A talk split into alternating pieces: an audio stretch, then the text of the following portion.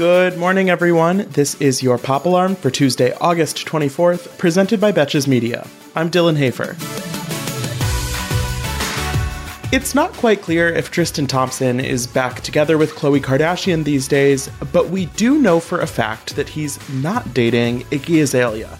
Recently, a rumor started making the rounds that Iggy and Tristan were hooking up, and despite a lack of any actual evidence, she shut it down with a series of tweets.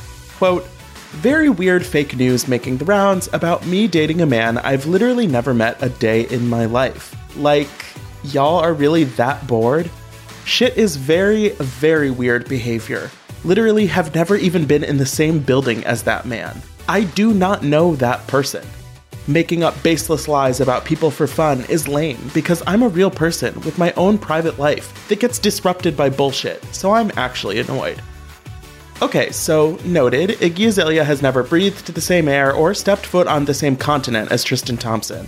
We'll leave her in peace, but let's get back to the other recent rumors that Tristan got back with Khloe after their breakup in June. Tristan seemed to deny that as well with his own mildly cryptic tweets, writing, quote, Gossipers are worse than thieves because they attempt to steal another person's dignity, honor, credibility, and reputation, which are difficult to restore. So remember this when your feet slip, you can restore your balance. When your tongue slips, you cannot recover your words act accordingly. Okay, so now that I think about it, that isn't really a denial. It's more of a threat that sounds like it was taken from the Old Testament of the Bible.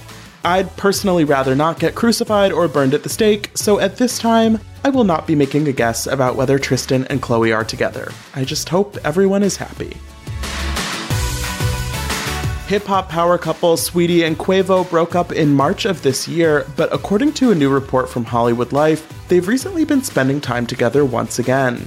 A source said that Quavo has been asking Saweetie for a while if they can see each other again, and they've recently hung out while they're both in New York. They're not fully back together yet or anything, but we all know it's a slippery slope once you let your ex start coming over again.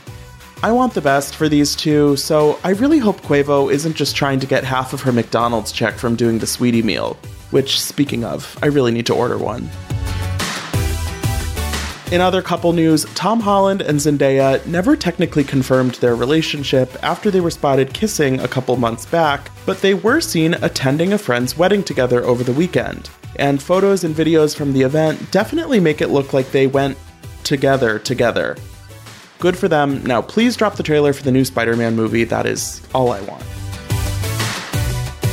And things got even messier with the Jeopardy hosting gig over the weekend, when new host and executive producer Mike Richards stepped down from the job due to problematic statements he made on his podcast several years ago. If you are applying for a job like this, please make sure you didn't say anything problematic on the internet first. He actually stepped down the day after he started taping new episodes as the host, so those should be interesting if they ever actually make it to air. So now the search is back on for a replacement to the replacement, but in the meantime, Mayim Bialik will step in as the temporary replacement. She was recently announced as the host for future primetime spin offs and specials, so at least we can assume she's already been vetted for the job. I truly never thought I'd be this interested in who's hosting Jeopardy, but I've decided I'm officially Team LeVar Burton. Just like, give him the job, it shouldn't be that hard.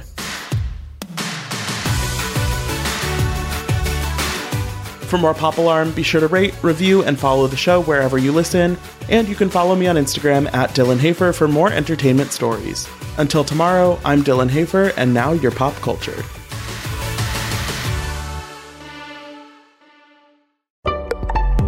Betches.